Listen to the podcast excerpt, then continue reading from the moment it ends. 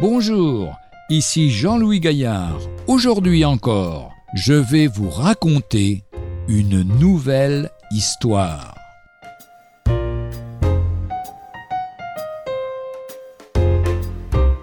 Une petite fille courageuse.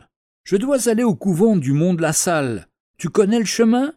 C'est avec cette question que Michel Fourniret, dans une petite ville des Ardennes belges, prend contact avec Marie Ascension, le 24 juin 2003.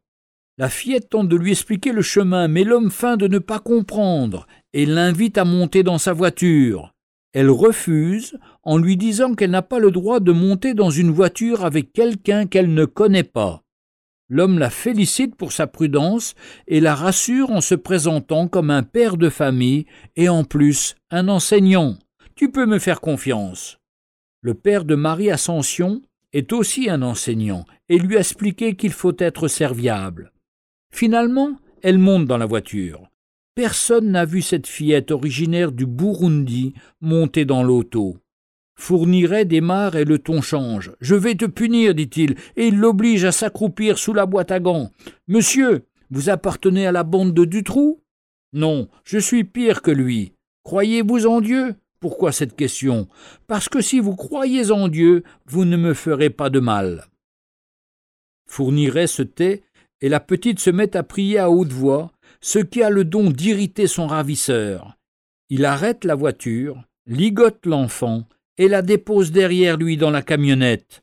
Marie Ascension arrive à défaire les liens de ses pieds et grignote la bande de cuir qui enserre ses mains. Elle parvint ainsi à se libérer et trouve le bouton de la porte coulissante. Lorsque Fourniret ralentit un carrefour, elle ouvre la porte et se jette dans le vide. Elle est sauvée, mais elle se trouve au beau milieu d'une forêt, au bord d'une route peu fréquentée. Un panneau indique sa ville à vingt-cinq kilomètres de là. Quelques instants plus tard, une voiture s'arrête et prend la jeune fille qui raconte à la conductrice tout ce qui vient de lui arriver.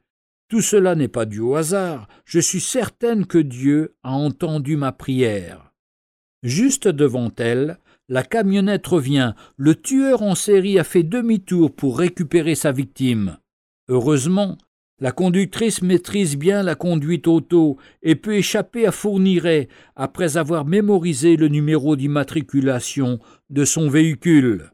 Les gendarmes informés se rendent sur les lieux et arrêtent le criminel.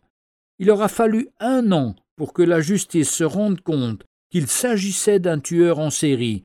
C'est seulement comme Madame Fourniret a appris que Madame Dutroux avait pris trente ans pour complicité qu'elle s'est décidée, elle aussi, à parler, et qu'elle a reconnu avoir assisté au moins à six meurtres.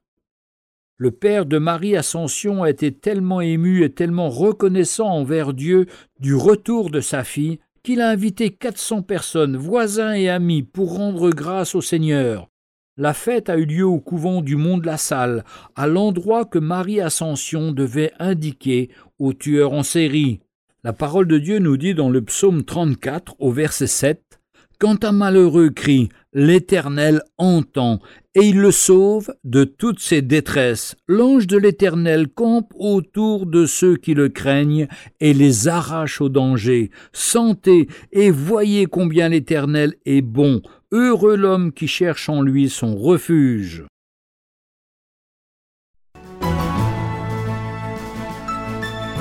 Retrouvez un jour une histoire sur www.365histoire.com.